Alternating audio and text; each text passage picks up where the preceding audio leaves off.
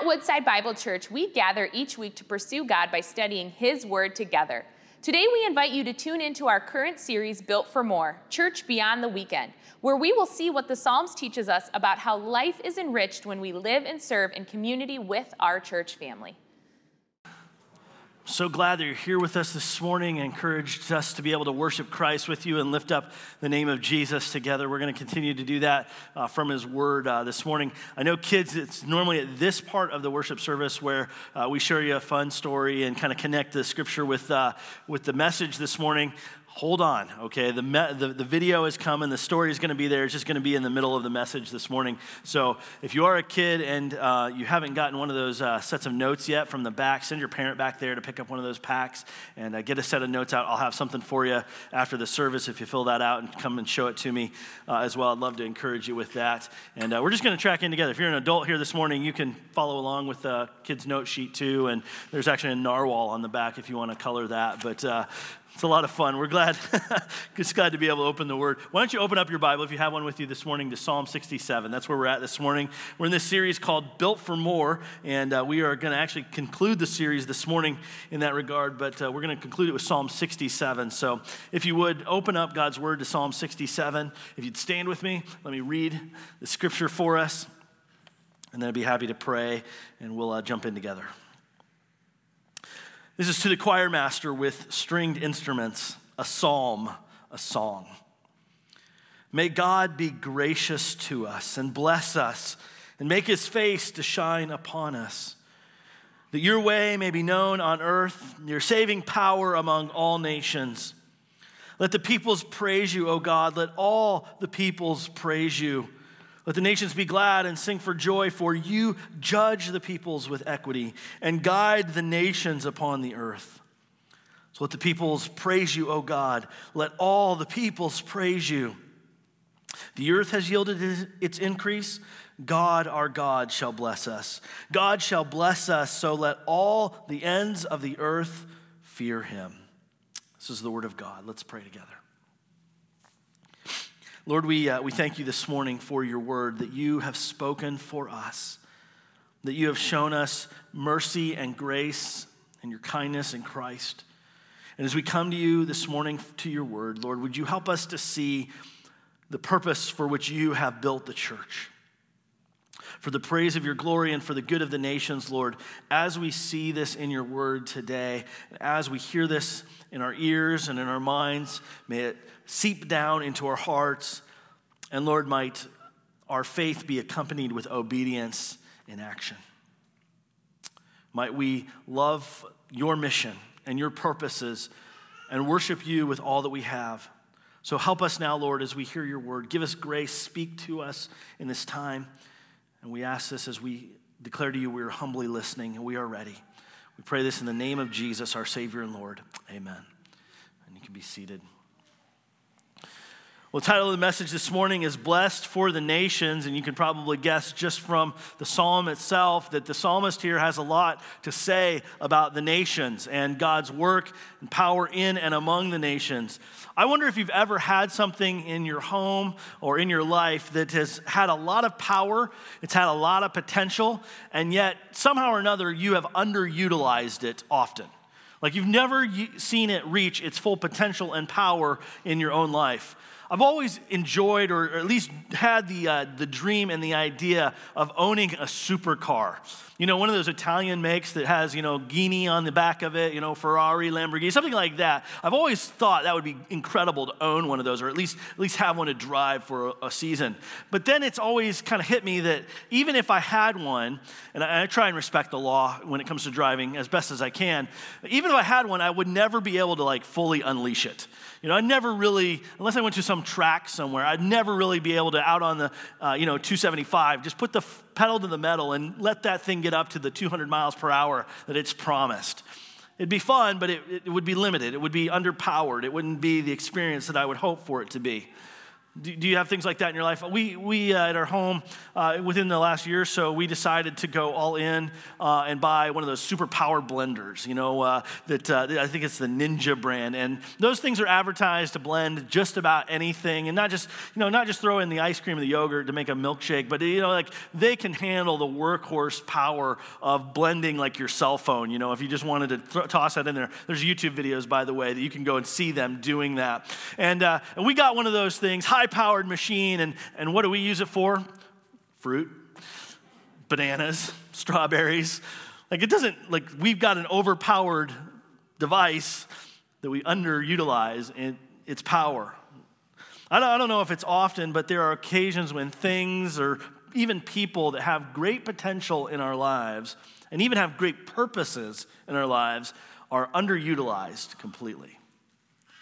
I think the church is actually one of those entities that has great power, incredible purpose and direction. And oftentimes, we as the people of God underutilize, or we don't really lean into the horsepower, if you can, if you will, of what God has called the church to be. We've been talking in this series called Built for More about the purpose of the church beyond the weekend. What's our, what's our reason for existence? What should we be about outside the four walls of this room and this building beyond a Sunday morning? And we've, we've affirmed, we can affirm that the church has been built for being a body unified together in Christ to experience his blessing and his goodness on us. And, and I would say every one of us would affirm that and say, Yes, I want unity and I want to experience the togetherness of the church. I have family here. I, I, we are are a family, and that's, that's something we affirm and love. Last week we affirmed, and we could all say together that the church is built for the protection of one another, that we exist to be for each other, to face our fears. When those worst case scenarios drop in our minds and our hearts, God has put us together to be able to speak the good news of Christ's love, the good news of the gospel to one another, the good news of growth in Jesus together. And we would all affirm and say, yes, the protection of one another spiritually is a great purpose for the church beyond these walls. But I think if we just leave it there in those two categories of, of togetherness and, and protection, we're missing a fundamental movement that God has called us to as the church. We, we by our neglect or our ignorance or just our apathy, dismiss the reality that the church is built of something greater and for something greater. We're not just to be a people that enjoy hanging out together in some sort of social club and love to protect and be together in that, but we have a greater purpose. We have, if I could say it this way, a greater mission. And we're often neglecting that. We've gotten the idea that the church is for God, we're existing to glorify Him, and that's right and true, and it's for us. But I think in many ways we've forgotten that the church exists and is built for the good of the nations, the world that we exist for the glory of God in all the nations. And we might say, well, maybe it's a messaging issue. Maybe we just don't have the message down right, and we're kind of timid when it comes to actually sharing with people the truth of Jesus. The gospel is very simple it's that you're a sinner and that God has loved you and He has sent His Son to die in your place to forgive you of your sins. And that if you would turn in faith away from the things of this world to Christ and believe in Him, You'll be rescued and reconciled. So it's not really a messaging issue. We might say, well, maybe it's a power issue. We don't have the resources, we don't have the, the energy. Well, Jesus gave us the command, but he also gave us the power. He supplied with us the power to be about the mission. Consider Matthew 28 18 to 20. Jesus came and said to them, All authority in heaven and earth has been given to me. Go therefore and make disciples of all nations, baptizing them in the name of the Father and the Son and the Holy Spirit, teaching them to obey all that I have commanded. And behold, I am with you always to the end of the age. Is it a power issue? Jesus says, I have all authority and I'm with you to the end? Oh, no, it's not. It's not at all. Or consider the way he talks about it in Luke chapter or I'm sorry, Luke talks about it in Acts chapter 1, verse 8. Jesus says, You will receive power when the Holy Spirit has come upon you, and you will be my witnesses in Jerusalem and Judea and Samaria and to the end of the earth. So it's not a messaging issue, it's not a power problem. We have the presence of the Holy Spirit with us, empowering us, and Jesus' authority and his presence with us and behind us for the mission. I think it comes down to an obedience issue. Will we really obey Jesus at his word and be people of good news on mission, declaring the gospel to our neighbors, to our coworkers, to the ends of the earth?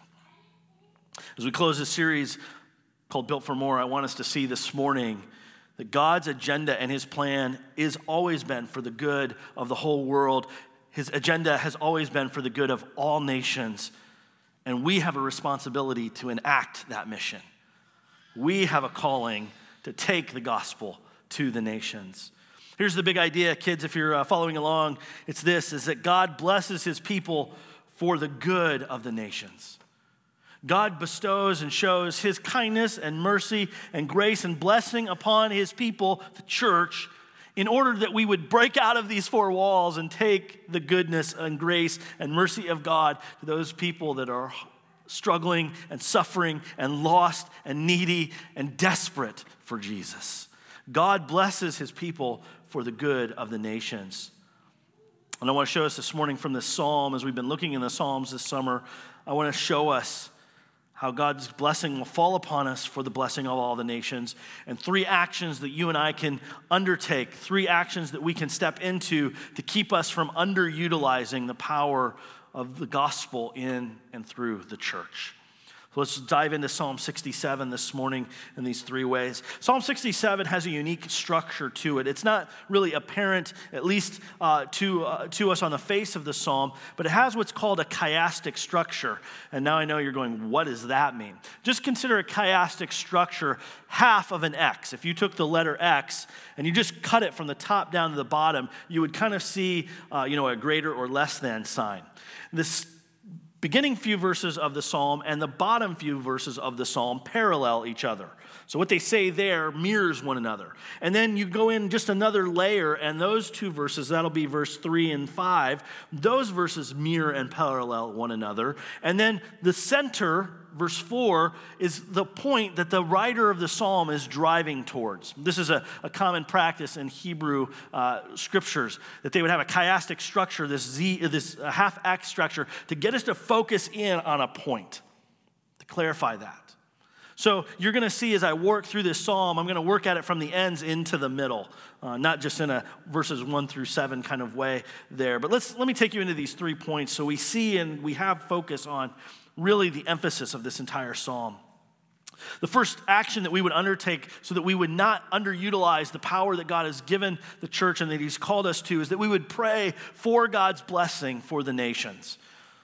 That's number one, that we would pray for God's blessing for the nations. Here's what the psalmist says. He begins this psalm with a prayer. May God be gracious to us and bless us and make his face to shine upon us Man, that's, that's good stuff, right? Like, that's a, that's a great prayer. That's something that we would want to hear and pray for our own lives. God, would you, would you be gracious to us? Would you be gracious to me and merciful to me and bless me? Make your face shine upon me? And it's not just individualized here, but this is, this is extended broader. Like, God, would you be gracious to us as a people, as a church? Would, we know your mercy and kindness among us? Would we experience your blessing upon us? Would it be like your face and your smile just radiating down upon us? Well, Psalmist isn't just making this up. He, he actually has picked this up from Numbers 24. This is the Aaronic blessing, the blessing of Aaron over the people of Israel to help them see the blessing of God. It's something we, we pray for and we bless one another. God, would you be gracious to us? Like, could we see and know that in Christ you have loved us? In Christ you have sent your Son for us, and that your smile is upon us. Would you cause us to be fruitful? Would you cause us to flourish and to prosper and to multiply? Would, would we have the smile of God upon us? And I think that that's something that every Christian would long for and pray for. It's something we would desire deeply to not to, or to have the blessing and the beauty and smile of God upon our lives. But notice here, the psalmist doesn't just stop and say, God bless us so that we are rich and healthy and happy and wise. He, he has a trajectory about why he would pray that. And as the psalmist speaks about God's blessing here, he's not speaking of it in some sort of uh, prosperity gospel oriented way where we just get God and then he makes us healthy, wealthy, and wise, and, and that's all the end for it is. No, he's, he's praying about spiritual blessing. He's praying about God, would you shape my heart, my soul, and my life, and all that I am with your grace and blessing for a point or a purpose. What is that purpose? Verse 2 that your way may be known in all the earth your saving power among all the nations. I mean, just consider the profound reality of that. God, would you bless us in such a deep way that as the world looks on, as we go to the nations, as we go to our neighbors, that they would see your grace, that they would know your way, that they would see who you are, how you have rescued us, how you've called us to live, that they would experience and see you save people. You rescue them from their sins. You are a God full of grace and power, and your saving power would be known among all the nations.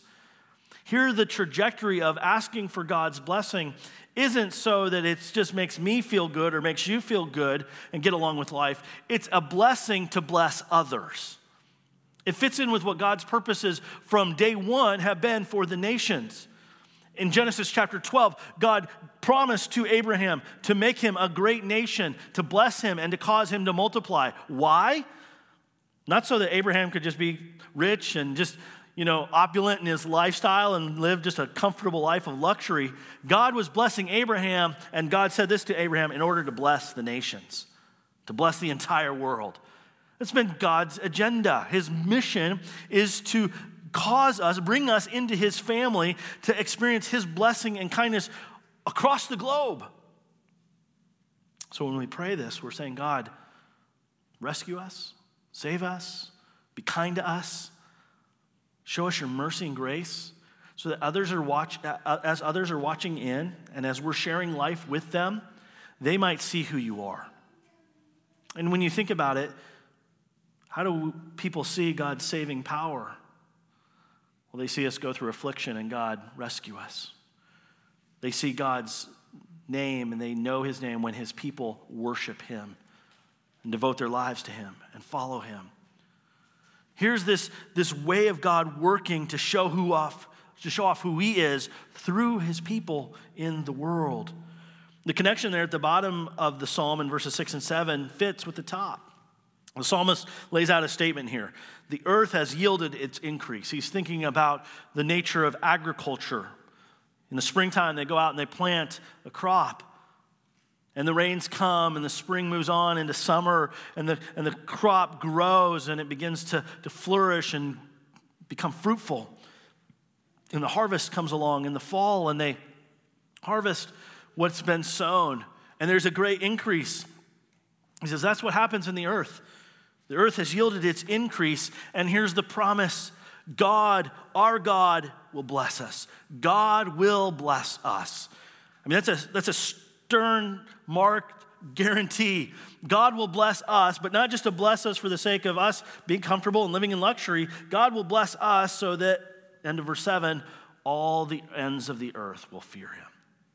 God loves to delight and work and save and rescue his people to pour out his grace among his children so that the ends of the earth would see and they would fear him. And so, what do we do? This is a call for us to pray. It's a call for us to pray and say, God, bless us, work within us, save us, strengthen us, help us, so that your ways may be known, so that your saving power might be experienced. When I, distinct, when I think about this, I think about the distinction between a reservoir and a river. Uh, a reservoir is a place where the waters have been dammed up. There's some way in which it's been barricaded and the waters are held up, and the reservoir just increases in its capacity to hold water, but it stays restrained. The water is poured out in limited capacity in limited places. Uh, one of the most famous reservoirs I know of in our country is the Hetch Hetchy Reservoir near Yosemite National Park. It was a beautiful valley. John Muir, who, who popularized Yosemite, he talked about Hetch Hetchy as one of the most beautiful valleys, maybe even rivaling Yosemite Valley itself. And there came a point when the people in San Francisco were like, hey, we'd like some nice mountain water. And so what they do, they dammed up the Hetch Hetchy Valley, the water filled up, and now that beautiful, glorious valley is flooded with water. It's just a reservoir. And the water and the experience of that valley only goes to the people in San Francisco. Nothing against them, it's great water. But the reservoir locks it all in and restrains it. Whereas a river, on the other hand, the water flows, it streams out. There's, there's nothing but gravity that's moving it from the mountaintops down to those who need it. You think about the mighty Mississippi River or the Missouri River, anything west or in the west flowing down, the Ohio River, it's all flowing down in the ocean and peoples are benefiting from it. What are we as a church? Are we just a reservoir that we're just going to bottle up the blessings of God and enjoy them among ourselves and, and dispense them out to those who are in need in limited capacities or in little, limited ways? Are we going to say, God, you are sovereign over the banks of our river, so let it flow? Just bring your blessing upon us and let it go to anybody and everybody. We're not going to hold it up. We're not going to restrain it. We're just going to disperse your kindness and refreshment to the world. That's what we as people must do and pray. God's mission is moving forward. That's a reality that can't be stopped. If you, if you read the scriptures just in a quick reading, you'll see that God's ambition and his mission is for all peoples and all nations. Malachi 1:11 from the rising of the sun to its setting my name will be great among the nations not just Israel, my name will be great among the nations, and in every place incense will be worship will be offered to my name. For my name, God says, will be great among the nations. Or you go to the end of the book, you go to Revelation chapter 5, as the elders sing over the Lord and over the Lamb who was slain, and they sang a new song, saying, Worthy are you to take the scroll and open its seals, for you were slain, and your blood was shed, and by your blood you ransomed people for God from every tribe and every language and every people and every nation. You see, the blessing of God is for all people. The gospel is to go to all nations. So, if we're going to align with God, if we're going to be with Him in His great mission, we should pray to that end. God bless us, be gracious to us, so we can be that river of blessing to the ends of the earth. To our neighbors across the street, and next door, and to the people who are unreached in far and remote places, in Bangladesh and India and China, all over the world in places where there is no gospel message, where there is no name of Jesus proclaimed. The gospel will go global. Are we going to be on that team? Are we going to be a part of that mission? So we pray for missions. That's why every Sunday morning, as we pray together as a church family at the end of the service, we've been bringing forward the names of Woodside missionaries to pray for them I hope you take note of those names and you begin to pray for them. I hope you have people in your lives, you know people in your lives that are overseas missionaries that you're praying for, perhaps that you're serving. We also give towards missions. We don't just talk about it, but we put our, our money where our mouth is and we say we're going to send and financially support those who are taking the gospel overseas. I want to encourage you that nearly 70 cents for every dollar. So if you give $1 to Woodside Bible Church, nearly 70 cents of every dollar given to our church goes to support personnel in gospel ministry here and around the world. That's what God does with your offering. Just uses it to support and to fund and supply people working in mission. Our budget as a church is built with mission in mind. If anything, in this new fiscal year, instead of decreasing our giving to missions, we felt so important, we felt that it's so important that we've actually, as a campus, increased our budget in giving to missions, global missions, from our campus, and even had to cut and, and uh, trim down areas of expenses that we could say, you know what, we don't need that as much. We can give it to missions. We're growing in that direction. Giving is a means of blessing and it's a means of prayer, saying, Lord, here's our stuff. Here's the blessings that you bestowed on us, even financially. Let it be a river of blessing to the world. So we pray, we give.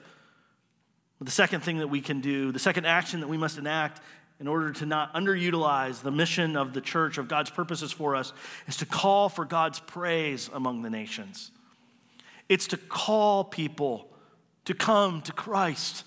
to turn from their sins and to embrace Jesus as their Savior. Look with me at verses 3 and 5. So, in this structure here, verses 3 and 5 parallel one another. They're the exact same thing. So, I'm going to read it twice, but it's good to hear this refrain. This is like the chorus in the song. Let the peoples praise you, O God.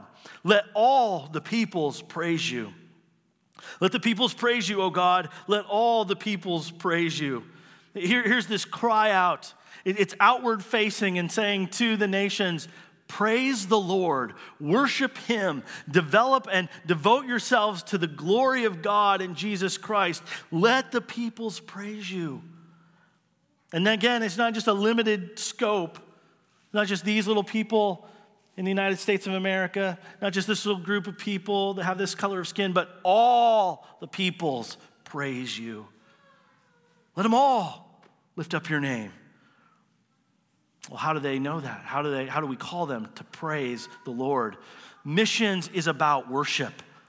Missions is about taking the good news of Jesus Christ and his life and death and resurrection to people who don't believe Jesus and who are far from Jesus so that their hearts would be turned in order to worship Jesus. I like the way that John Piper, in his book, Let the Nations Be Glad, says it. He puts it this way He says, Missions is not the ultimate goal of the church. Worship is. Missions exist because worship doesn't. Worship is ultimate, not missions, because God is ultimate, not man. When this age is over and the countless millions of the redeemed fall on their faces before the throne of God, missions will be no more. It's a temporary necessity, but worship abides forever. Worship, therefore, is the fuel and goal of missions. It's the goal of missions because in missions, we simply aim to bring the nations into white hot enjoyment of God's glory. The goal of missions is the gladness of the peoples in the greatness of God. Friends, the day is coming when, as Paul talks about in Philippians chapter 2, every knee will bow and every tongue will confess that Jesus is Lord to the glory of the Father. And they will do that today humbly and willingly by repenting and turning to Jesus as Savior and Lord and experience His kindness and blessing. Or on that last day, their knees will be broken down. Their tongue will be loose and they will confess what they have restrained themselves from confessing their entire lives. But every knee will bow and every tongue will confess. So today, we're working to call people to humbly come to Christ now and enjoy Him forever. That's the chief end of man, right? We were created to glorify God and enjoy Him forever. And so the psalmist says, Let, let the peoples praise you, O God. Let all the peoples praise you. It raises the question who are you going to talk about? Who are you going to tell about Jesus? Because this isn't some sort of abstract, you know, hey, missionaries, quote unquote, out there, they do the evangelism stuff. You know, the church does it. It's us, it's all of us here. We're called to that. I want to share with you, uh, particularly kids here, tune in now if you haven't been. I want to share with you the story of someone who obeyed God's voice and went overseas to love people and share the good news with them. Let's turn to the screen here and just catch this story.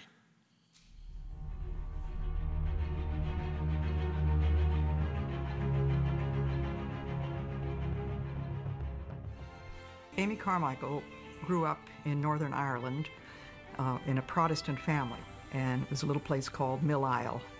In my day, Millisle was a little old world village of whitewashed cottages on the shore of the Irish Sea. It was as a teenager that her life would be forever changed. It was a dull Sunday morning in a street in Belfast. I was returning from church when I met a poor, pathetic old woman, and moved by sudden pity, I took her by her arms as though they had been handles and helped her along. But just as we passed a fountain, this mighty phrase was suddenly flashed, as it were, through the grey drizzle, and the fire shall try every man's work of what sort it is, if any man's work abide. I turned to see the voice that spoke with me. The blinding flash had come and gone. I said nothing to anyone, but I knew that something had happened that had changed life's values. Amy was transformed. She dedicated the rest of her life to serving others. Amy felt called to missions. He said to me, Go.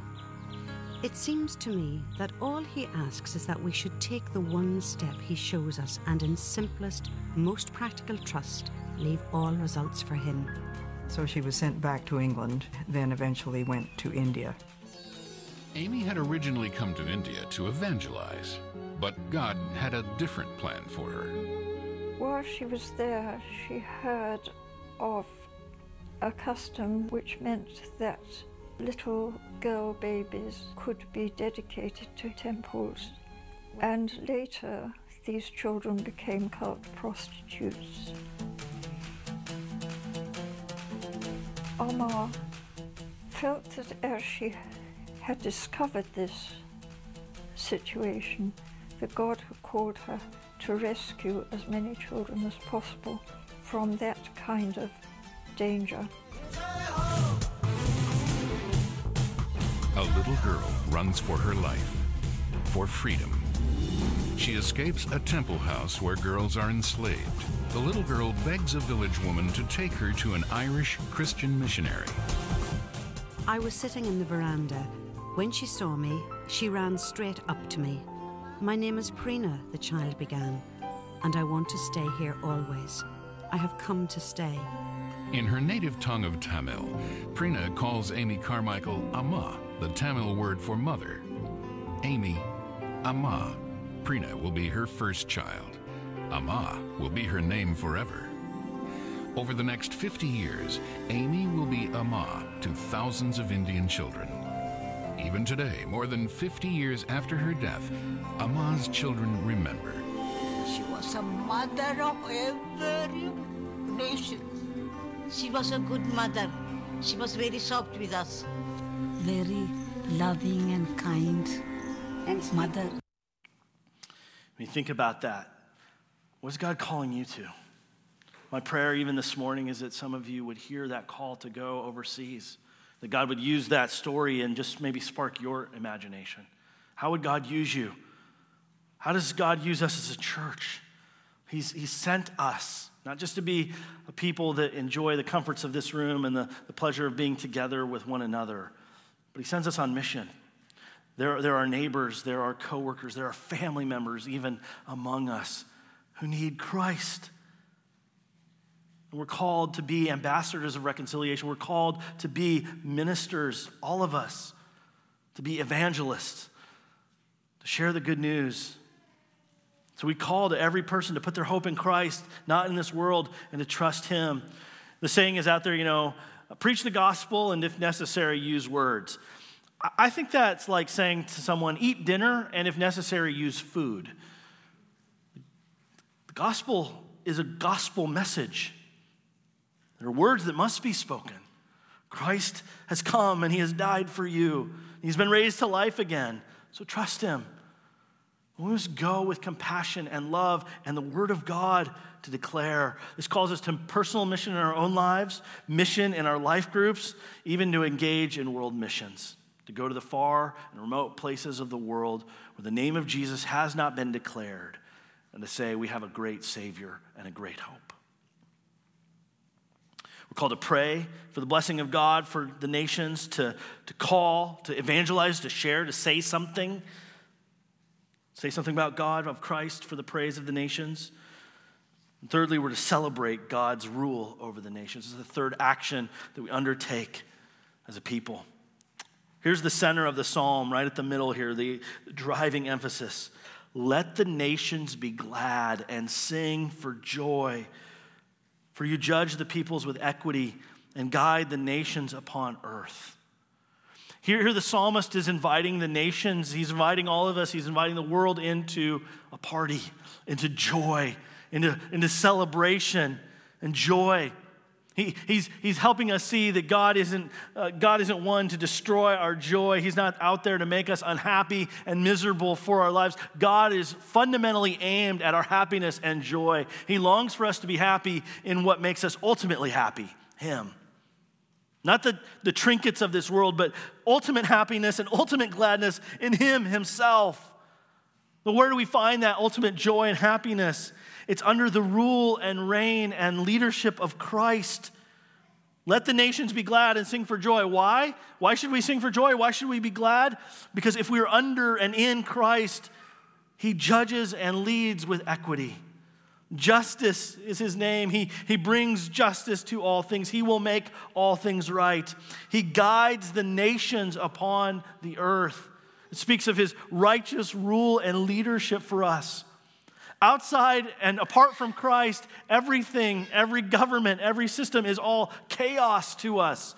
It's lacking equity, it's lacking justice, it's lacking leadership. But under Christ, under his sovereign rule and reign, we find joy and gladness.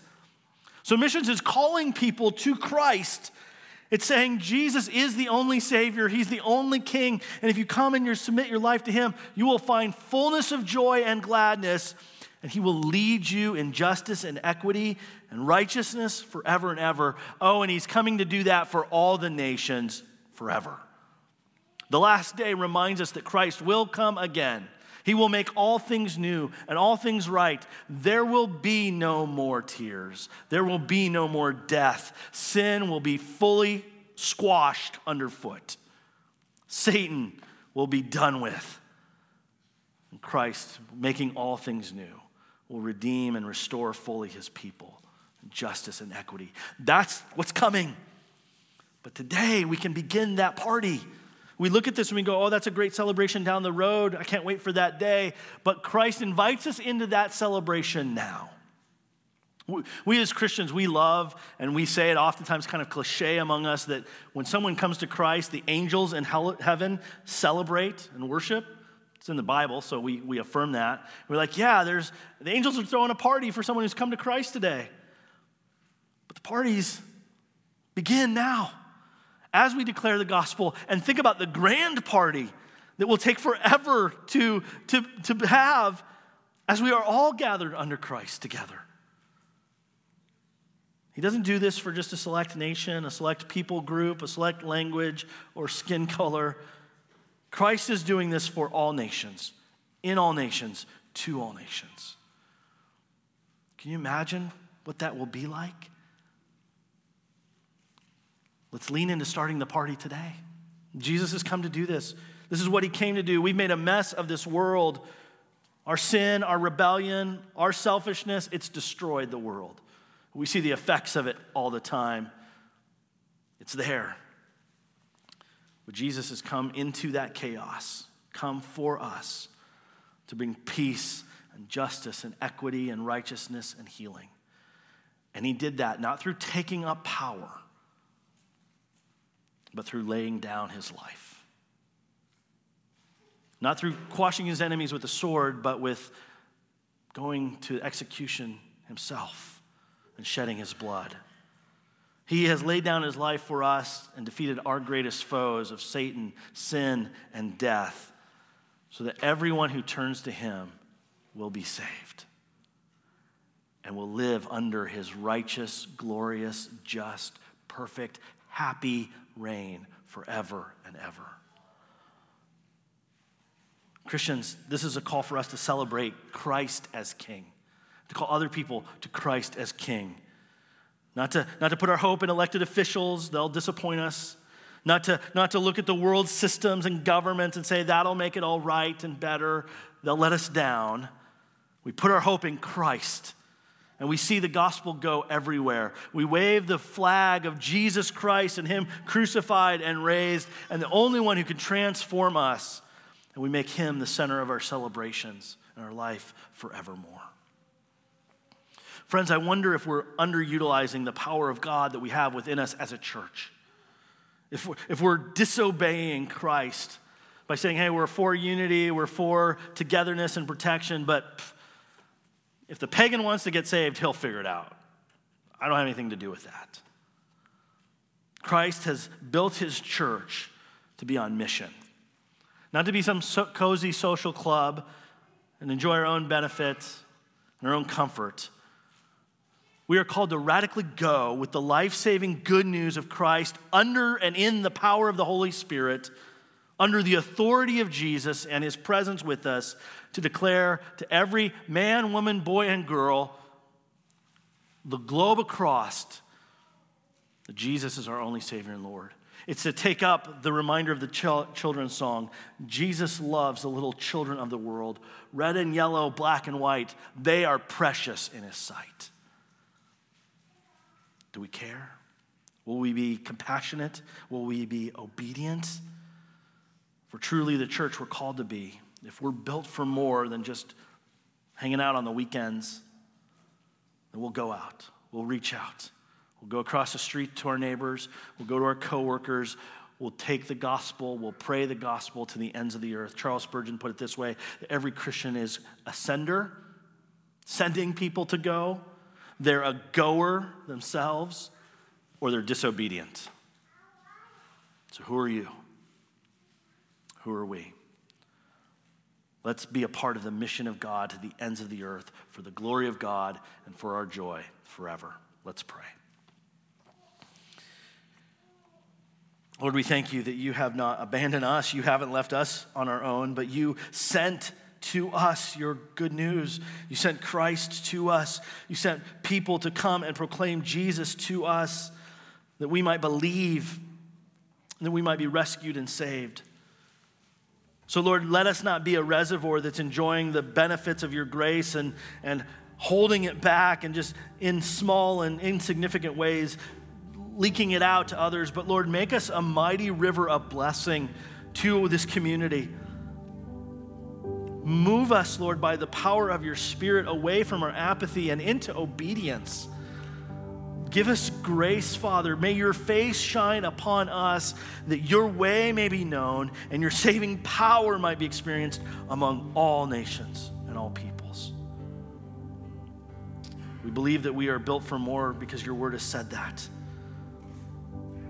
So, Lord, we repent of our apathy and our sin, and we ask for the power of your Spirit to lead us and to help us for your glory, we pray, and for our good. We ask this in Jesus' name. Amen. Thank you for joining us as we study God's Word together. We would love to hear how God is moving in your heart and get you connected into the Woodside Bible Church family. Head over to woodsidebible.org/connect to introduce yourself to us today.